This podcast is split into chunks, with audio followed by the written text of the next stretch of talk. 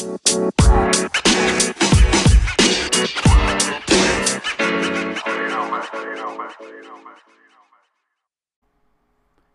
morning, afternoon, or evening, wherever you are in the world. Welcome to DBN News, the daily news that even plants crave. I'm your host, George, and here's your news for Wednesday, January 23rd, 2019. News is courtesy to The Know. This first story has me super excited. Reviews for Resident Evil 2 are in, and it is currently sitting at a 91 on both Metacritic and OpenCritic, upsetting Spider Man as the number 2 spot on the PS4 charts.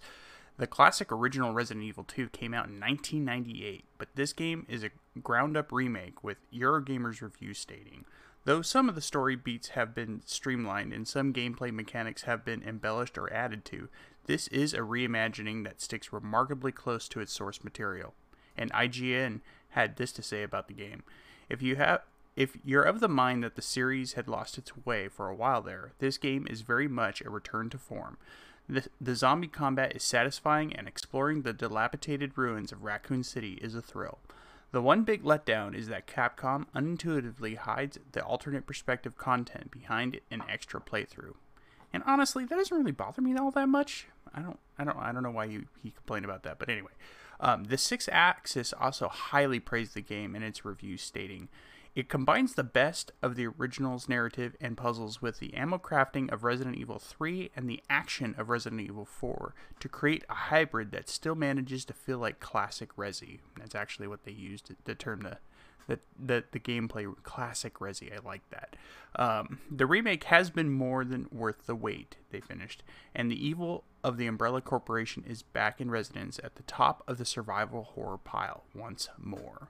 Capcom has announced that a new game mode called Ghost Survivor will be coming to the game for free soon after launch, adding more gaming options to Resident Evil 2 the remake. Resident Evil 2 will be out this Friday for PS4, Xbox One, and Windows. Are you guys going to snatch it up? I sure am, and I am super excited for this game. It looks amazing. Super Smash Bros. turned 20 years old on the 21st, and its creator, Masahiro Sakurai, had a message for the fans of the game. Smash Brothers is 20 years old today. Over these 20 years, I've seen so many people enjoy these series in so many ways at home, at hangouts, at conventions, even in business offices. Development hasn't always been has has always been hard on me, excuse me, but I'm supremely happy. Thank you so much for playing. Nintendo also had this to say in its official statement It's thanks to all of your loyal support that we've been able to keep this series going even today. Thank you so much also known as keep giving me that money. but seriously, I can't believe it's been 20 years since Smash came out, um, and now I feel super super old. So I remember playing the original when I was about nine or 10, if I'm recalling correctly. So yeah, it sounds about right. Um, but holy cow, 20 years! Congrats to Smash Brothers. I know it's going to go on to do even more terrific things.